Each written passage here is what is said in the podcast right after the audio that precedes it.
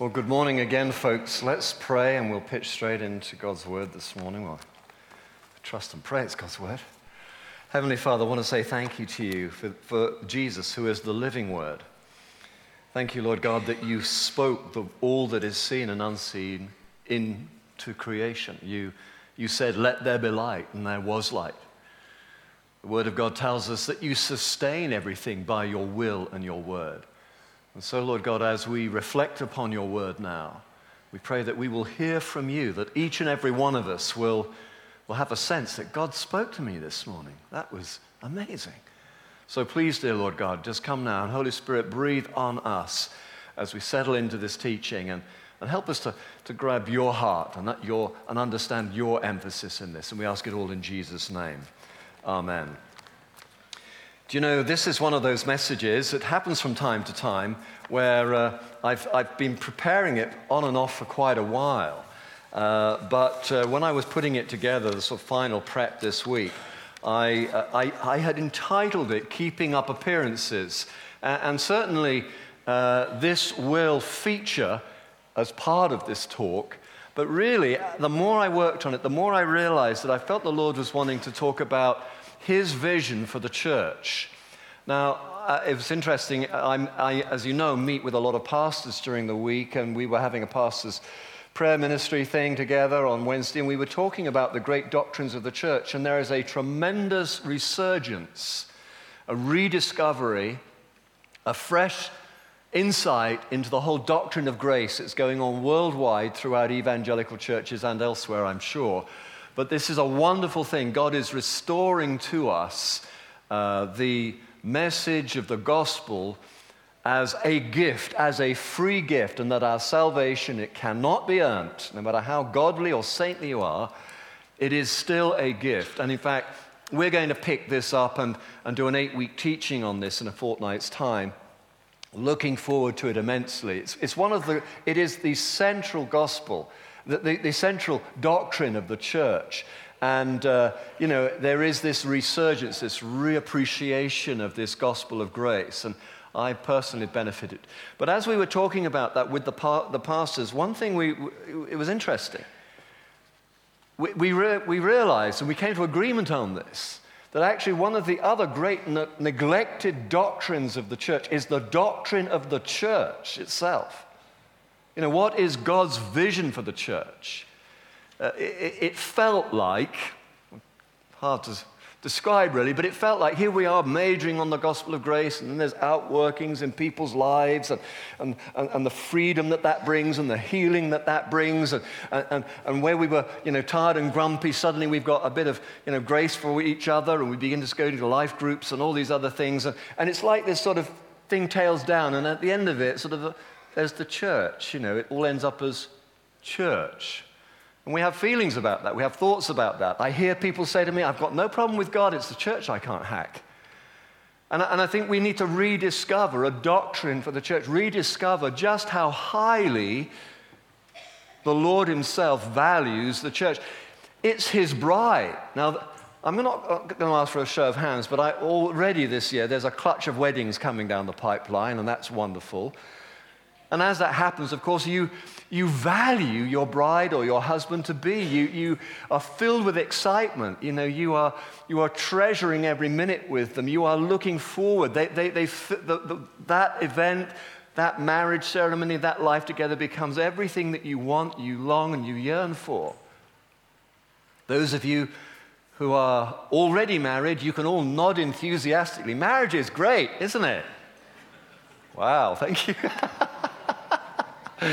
naughty people. But it is. It's wonderful. Being married to my wife, Fliss, my dear wife, Fliss, has been one of, one of God's means of grace to me. It's been one of the most redemptive and healing and wholesome things in my life.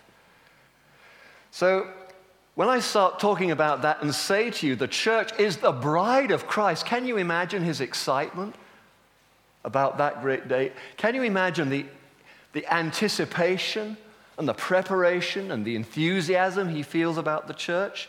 And yet we sort of think, yeah, well, I don't know, I didn't get much out of church today, I'll go for a walk. oh, the worship was too loud, or the worship was too quiet, or the teaching, I didn't get any deep teaching today. You know, oh, you know, we've really got to somehow, and I think we need help from the Spirit of God here, we need to rediscover a doctrine for the church. So I'm not going to do this justice. I think probably we will revisit this subject and do a proper series on it later on in the year. But it's a heads up. I thought I was going to be teaching on keeping up appearances, but actually, I think I'm beginning to transition to a vision for the church. So I want to talk a little bit about that. To, be- to begin at the beginning, talking very quickly. Blah, blah, blah. Last week, Dennis did an outstanding job. If you missed it, shame on you. No. If you missed it, listen to the podcast. He talked about giving God's our best. He talked out of Malachi 1, and essentially, those of you who are here will remember that he talked very winsomely, very effectively on the first chapter of Malachi, and in that passage, you will recall, if you have heard it, that God actually says, You know, why don't we just shut up the temple doors? Let's just shut up and let's not kid ourselves, because you are not bringing me your best.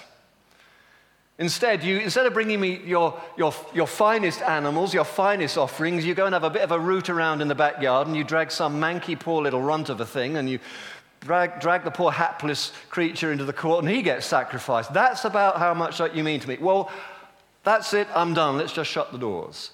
And, and, Dennis did an outstanding job of, of just pres- looking at that and the, and the way it grieved God's heart in the fifth century before Christ and how he spoke to his own beloved people and said, This simply will not do.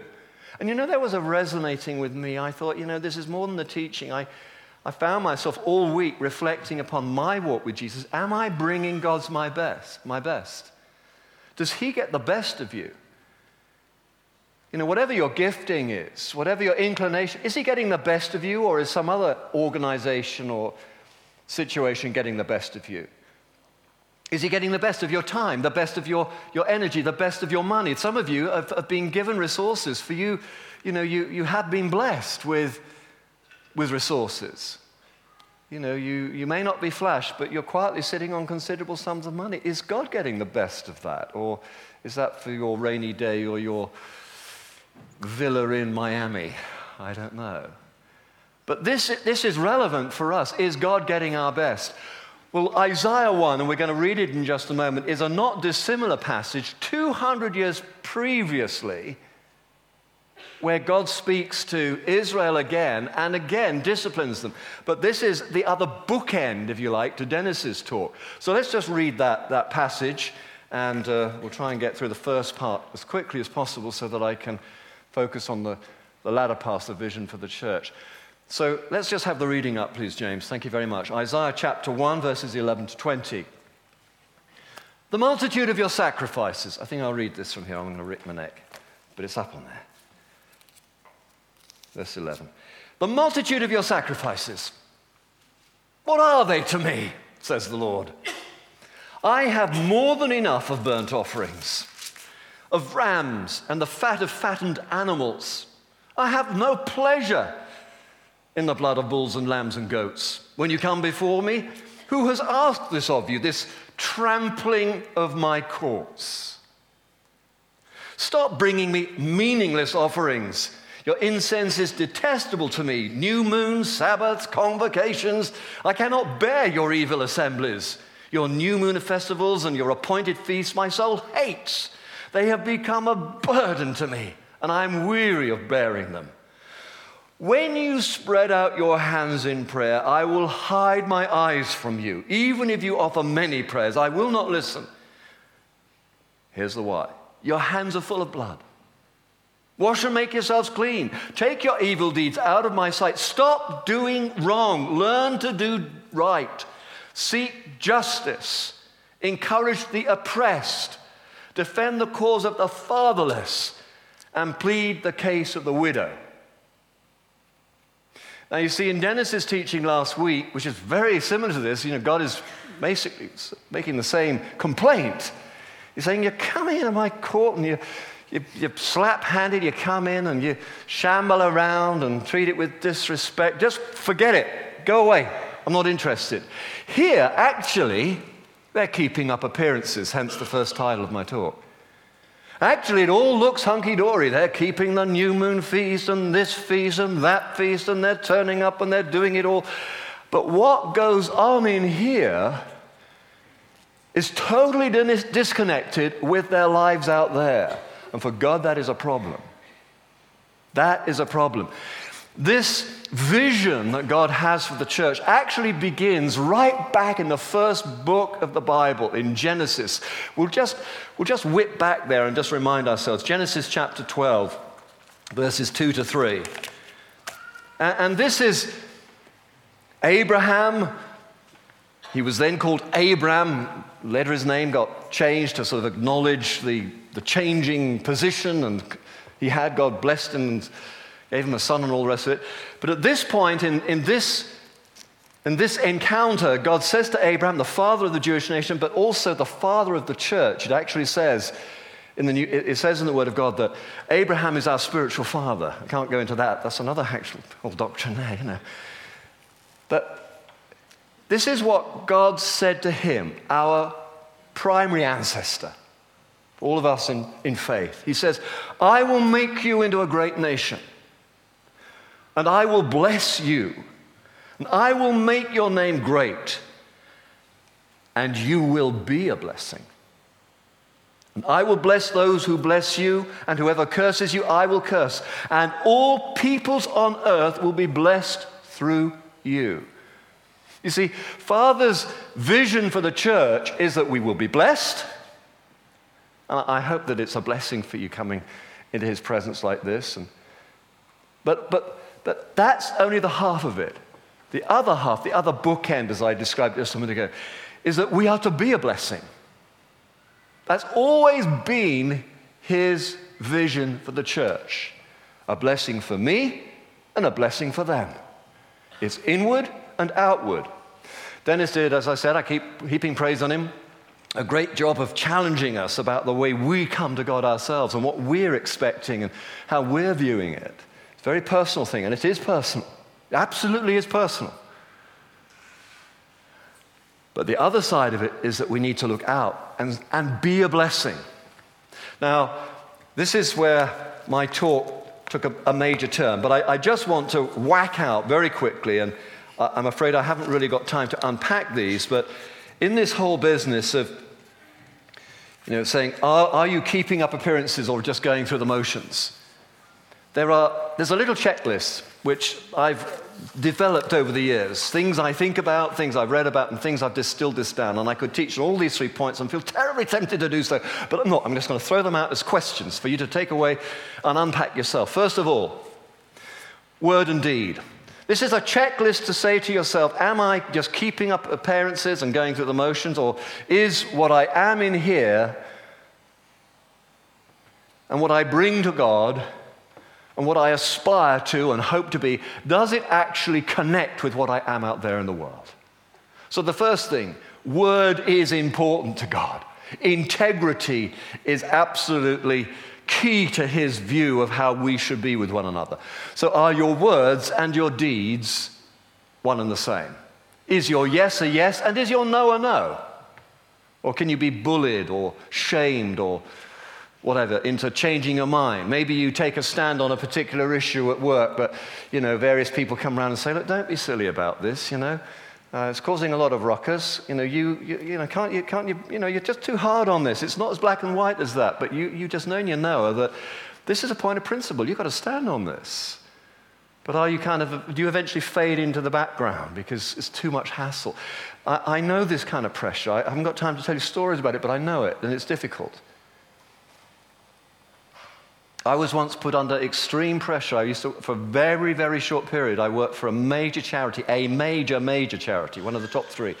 And I took a particular stand on something, and I was put under such pressure to change my, ha- my mind. I ended up resigning. It was, I wouldn't change, and it wasn't going to work. I, I, resigned it. It was only a short employment, but it, it, was a problem. I know this kind of issue. But there's the question, and it, it can apply to anything. Is your, are your word, what you say, and what you do, is there a connect or is there a disconnect? Are you keeping up appearances? The second little thing for you to, you know, the checklist to, to take away with you is your character and conduct the same. Now, it, it, it may seem like I'm saying the same thing again. Perhaps I am, but I don't think I am. You know, many of us have these kind of secret lives, don't we? I was watching Antiques Roadshow, the best of last Sunday afternoon. Anybody see it? There was, it was quite interesting, some of the amazing things. And there was this silver collection there. It was an outstanding silver collection. In fact, the owner had since died, and this had happened many years previously. But he had died, and one of his sons had brought a carrier bag with a few bits of silver that had been under the bed. Well, they started getting these things out, and they were absolute exhibition pieces. And it turned out that at those prices in the 80s, there was half a million pounds worth of collectible silver there.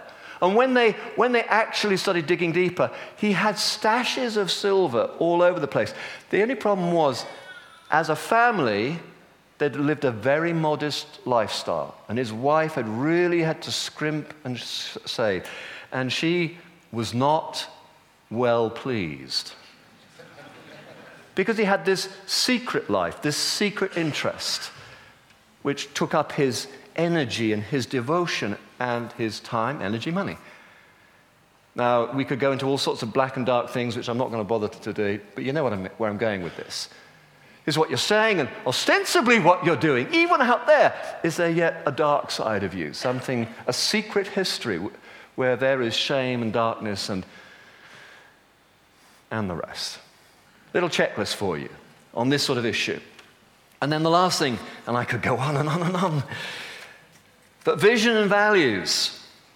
Vision and values. You know, do you, let's to turn it round and transition into what I want to say. Do you value God's vision? Another way of saying what Dennis was saying last week. Do you value God's vision? Or you, do you want the church to meet your needs and get you healed up and pray for you and support you and you know turn up at church uh, turn up at the hospital when you're sick and you know make sure that your kids get into the school of your choice because you've given a fantastic and outstanding reference to the headmaster about how wonderful little Johnny is.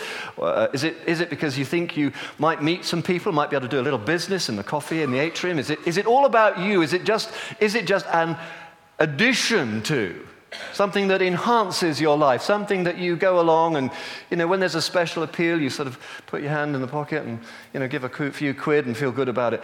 Is, is that the way you're doing church? Is that the way I'm doing church? Or do we value God's vision? Are, are we understanding that actually it's about knowing God and being the body of Christ to the world? You know, I, I, I, want, I don't want to depress you. I, I, want to actually encourage you. Dennis preached, um, part of his readings he selected last week was one out of 1 Peter. Let's just look at it again because this is how God sees us. You see, when he has cleaned us through the blood of Jesus, when he's washed us clean, you know, he has done such an outstanding job. But that's not the end of it. You know, he has a vision for us. So let's just remind ourselves of this little passage 1 Peter chapter 2 and uh, verses 9 and 10. This is a wonderful vision of what God has for the church. Talk about high calling. Talk about friends in high places. Talk about redeemed.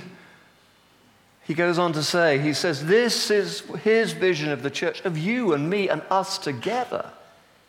He says, You are a chosen people, a royal priesthood a holy nation, a people belonging to God, His family, His kids.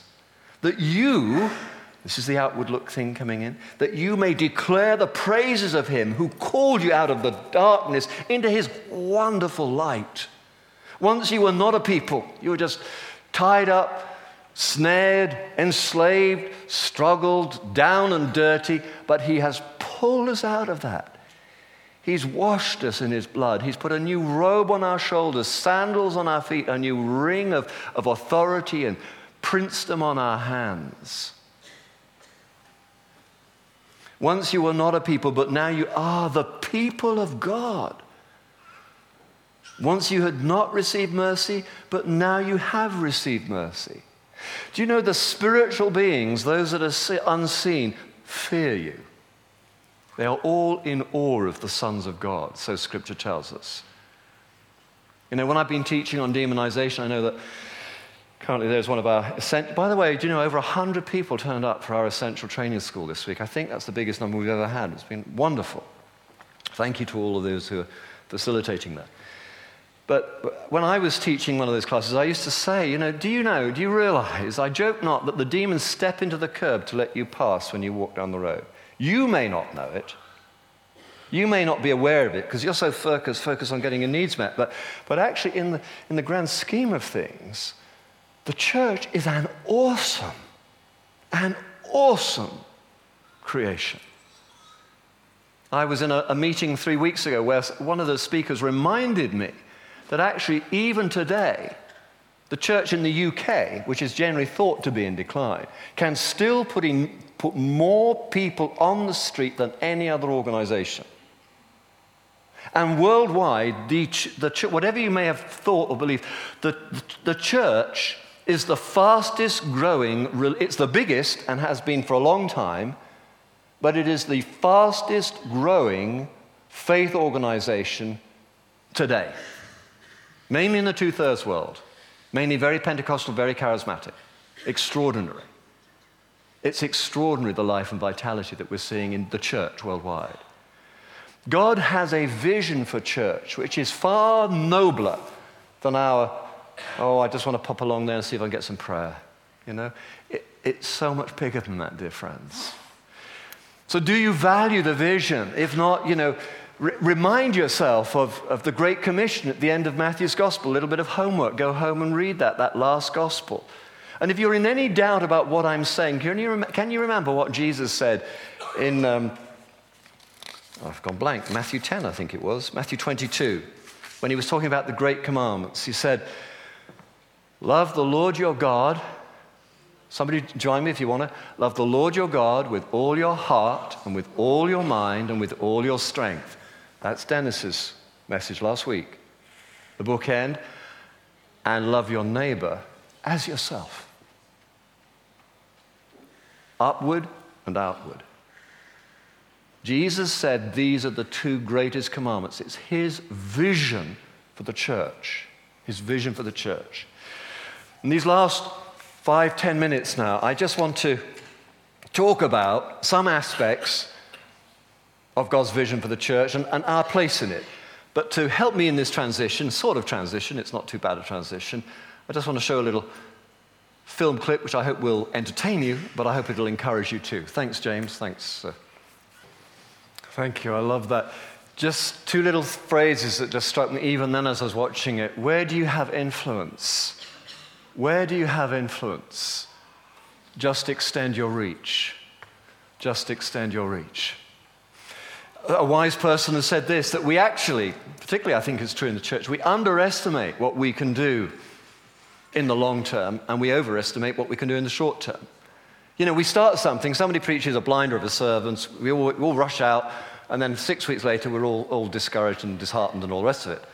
We've got to stop living like, like that. We've got to start planning big and taking small steps you know, when we started the year, we were, there was an inspirational movie clip I showed you, showed it several times, and a number of you commented about this. You know, this, this whole business of not being afraid of taking the small steps. Too often, I believe it's the enemy's voice. He actually deters us from taking even the first step. But if you keep taking a small step, if you keep taking a, small step, looking for those places where you have influence, extending yourself slightly in there, you will be amazed how much ground you will cover. Truly amazed. Well, let's just look at one or two aspects of this, this God's vision for the church. I mean, we have a vision statement here. In fact, if you go online, it, it runs to paragraph and paragraph, but, but we've, we've distilled it down over the years to three words, three key words gather, grow, and give. Gather, grow, and give. To gather all who are searching for God, to grow in God's love, and to give it away. You know, that's part of what we feel God has said to us that we are to be about. You know, we are, this vineyard church is, is not the answer to everyone's needs. We work in harmony and, and together with the other churches, and together the whole church of Jesus Christ is the very thing that the world is looking for. You know, we're not just an extension of the social services. You know, the only place, the only place where people are going to be discipled is the church. There's no other organization for that. That's why Jesus loves the church, is for the church, and is present in his church. Because he said, make disciples. And the church is the primary dis- disciple making organization. So, what are we doing here? Let's just get a little real here. I, I think that every church should have a, a, a, vision for church planting, no matter how small, it should be thinking about church planting and, and satellites. I mean, we here, as many of you will know, and those of you who are currently going through 101, the induction course here, will know, is that we have, we have gone public as saying that we want to plant 12 churches by 2020. Uh, I, two years ago, we, we declared that. Where are we up to in that? Well, actually, you've caught us on a good week, so this sermon comes at a good time in that this last week, Fliss and I have just. Um, we, we've been talking to a couple called Dave and Bex uh, Lord, who I don't know whether too many of you know them, but they are starting the Bishop Stortford Vineyard. Um, we're mentoring them and encouraging them, and we hope to be a help to them. They've actually come from another church, and we sort of adopted them. They had some problems, and we thought these aren't just broken people, these are misunderstood people. You know, we need to help them. And so we have been helping them and meeting them and mentoring them for, since June of last year and earlier. and they now have got the go ahead from head office, or whatever we call it, to, to start this vineyard. This coming Sunday, not today, next week in the evening, we're doing a pilot scheme, pilot event at the Forum in Hatfield University. A number of our young people, particularly a young man called Tim Eek, I don't know if he's in today, but he's had a passion for Hatfield. He is a primary school teacher in Hatfield, and he just feels that something has to be done. So we're going to do a pilot thing. We've been planning it for months in the forum. It's just to see if God wants to do something. We're going to take the whole burn ban down and everything. We're going to try and hit the place and see what happens, see where it's going, see what God wants to do. We've got to extend our reach like this. It, it, feels a little bit, you know, we can do religion in here, but can we do it out there? We've got to start doing that. And uh, so, so, you know, we, we are already looking to that. But I think that the church, particularly in the West, and particularly, I'll be honest with you, the white Caucasian churches have got to start developing a, a vision for church planting. I met a guy, it was a total God thing, about, about a week or so ago. I was at a, a Willow Creek meeting. I'm on the border of Willow Creek, as you all know. And uh, I was getting a bit restless. I went and stood at the back, and a bloke burst through the door. He was about an hour and a half late for the meeting. He was all dressed up to the nines. Lovely uh, black brother, and I happened to be there, and I greeted him warmly. And he looked kind of frazzled and disorientated, and I sort of said, Can I get you anything? And sat him down. We got chatting. Then I introduced him to our team. Turns out that this guy is uh, a member, in fact, he is responsible for church planting in the UK of one of the largest and fastest growing black denominations in the, in, in the Western world. They have a vision to plant 400 churches by next October. I have been texting him like a girly. saying, ooh, ooh, ooh, can, can, I, can, I, can I take you out to lunch? Can, can I carry your bag? Can, can, can, ooh, you know, ooh, ooh, ooh, ooh. And he's graciously, I got a text from him last night. He's been in Africa, so every time I send him a text, it costs him a fortune. but I thought if I do enough of it, he'll just say what I wanted to say to shut me up, you know. So I'm going to meet with him. We're going to, and he's very gracious. He said, I'm sure there's much we can learn from one another. But yeah, okay, I'd love to network with you. I am so excited about that. Because I thought 12 by 2020 was good, but 400 by October, jeez. Have we got some ground to cover? Fantastic. Dennis was telling me, because he had a chat with the, the guy, they've already planted 400. The leader of their denomination was, was, was it time you were telling me? The top is regarded as one of the top 100 most influential people in the world today. He's a good guy, not one of the baddies. So this is a total God thing. But we have much to learn about discomforting ourselves for the sake of the kingdom and becoming the church. Second thing, leading on from that, and I've almost run out of time, but I'm going to push on with it a little bit, is building bridges. And for quite some while now, the Lord has been speaking to me and to us about building bridges with the black majority led churches in this country. They, they are growing famously, and the white Caucasian churches in particular are not growing famously, in spite of you know, some, some real hot spots here and there. And the thing I think that's been grieving me is, or I've sensed is grieving the heart of God, is that they're de- developing in parallel and there's not a lot going on together. Now, we've worked very hard with our National Leaders Conference, which we host here in October, to, to get people in. And as a result of that, I've had the privilege of now being, I'm, I'm mentoring a number of these young black pastors, and, and it's a huge thing. Uh, actually, next Sunday, uh, here we've got Tony Peters, who is the senior pastor of, of the, the Potter's House in, in, Edmonton. He's coming to preach, and I'm going down there to preach in uh, a month or so's time. But, but we have got to break down this kind of parallel thing that's going on. Uh, the, you know, the, what, we may be doing great and they may be doing great, but the scripture says there is neither Jew nor Gentile. We are one in God. So we really must be amongst the vanguard that breaks down these barriers and works together and builds bridges because we have much to learn and actually much to give. So that's the second thing I want to say building bridges. The third one is finding our voice. Uh, you know, uh, uh we are so privileged to have dear Roger and Carol Chisnell and the Just Community team as part of our, our, brood here, and we had an outstanding event about three weeks ago. We've got another, what looks to be outstanding event coming up in. Uh, in March, on March the 18th, Christian in Politics are bringing their roadshow here. We're going to have a couple, you know, we have one or two baronesses, a few MPs and things like that, and we are incredibly privileged to be hosting it. They're going to, you know, London, New York, New York and Madrid, or, or is, it, is, it, Birmingham, Bristol, and Edinburgh, I think, or something like that, and St Albans. You know, we got squashed in there. But it was, it was another occasion when I heard about this. I thought we have got to we have got to encourage those who are you know, at the pointy end of working out justice for the poor, for the debt enslaved, for, for, for issues in our nation. We, the, the church has got to find its prophetic voice again. And so we are going out of our way. So when I heard that there was a politics roadshow being muted, I did the old sort of girly thing please, please, please, please, please, please, please. And waved my arms around and emailed them enough until they got that sort of, oh, all right, we'll come then. So we're on the, the ticket, and that's going to be a great event. But you know, other things, I mean, people are beginning to pay attention to the church, and uh, uh hum, with all humility, I have to say, they're beginning to pay attention to us. Kev Nash, our, our, children's pastor, has been invited to sit on a government forum where they are looking at sex and um, relationship education in schools. It's all provisional, it's just happening, but we are awesomely privileged to be invited to, to speak into that situation. Our children's, uh, our youth pastors, Celeste Owens, just received this week a, an invitation to go to Parliament to talk about youth issues. People are beginning to say, well, what's the church got to say about this?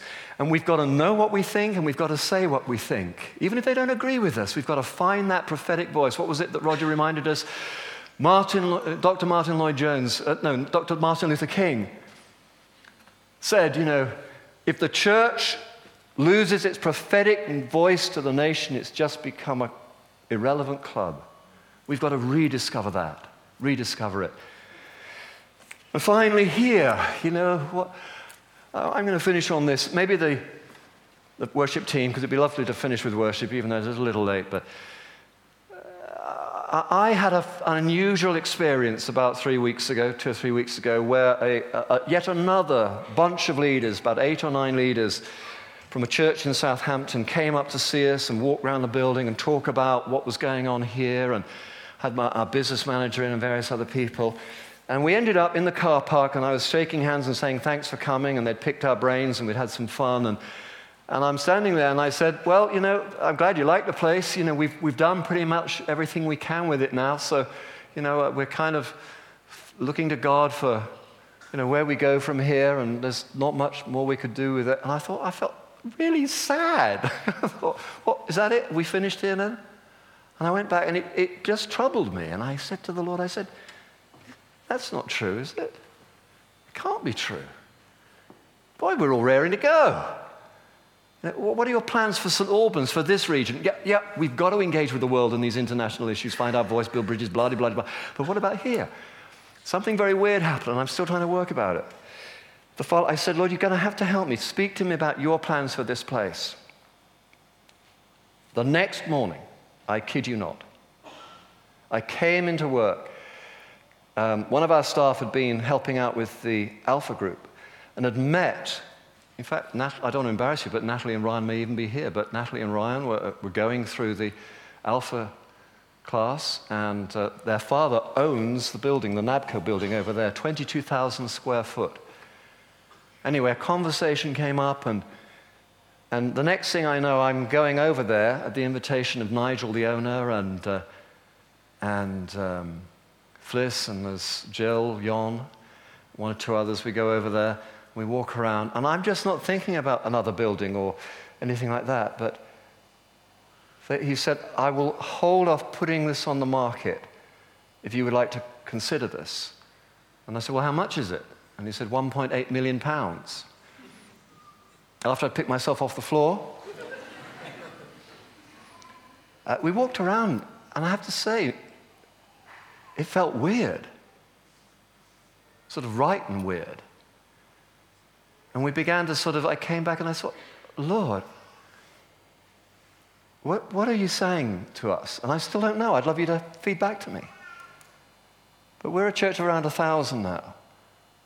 When I was a young clergyman, I had a vision. I felt that God spoke to me then about building a church of 5,000.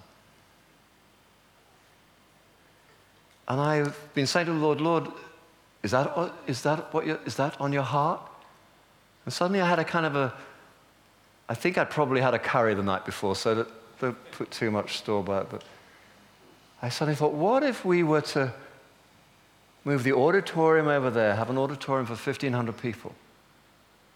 What if we were to turn half of this into a warehouse for compassion ministries for the poor? What if we were to build a, a unit for excluded young adults who, you know, the educational system chucking out that they, it, they didn't just get tipped out on the street, that we began to maybe employ some qualified and high, highly qualified teachers and people and work with the local government, the local schools thing to, what if? And I suddenly thought,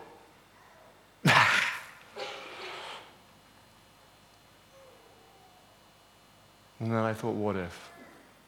What if? I, I'm not going to cast vision for that at the moment. But I'm interested to know what you think. Has God finished with us? Or is this only the beginning? Has God got a vision for the church and this church in St. Albans that is bigger than any of us actually believed in? If you're sitting on 1.8 million pounds, cut me a break here and say, Don't worry, Chris, I'll buy it. Have fun. Worst possible time. Austerity. Economy in decline. Does, doesn't God know that we have some economic problems? Or is he filled with compassion and mercy and has a vision for a holy nation, a royal priesthood, a prophetic voice that can show the world what the kingdom of God looks like? I find myself wondering what if? Let's have the band up. Seriously, it would encourage me if you have resources and would be willing to pledge a large sum of money to the purchase of that building. It would help us. We talked it amongst the directors. We don't know. But if you felt the Lord was making you restless about uh, something, uh, a sum of money that you have, and you felt that you could seriously help us break the back of buying that, if that was God, the very fact that you would be willing to drop us a line saying, I would pledge this to that if you felt that that was what God was doing, let me know. I don't know. Until then, we'll be the church, and build the church. Amen? I've run on. I do apologize, but let's finish in worship. Thank you, Samuel.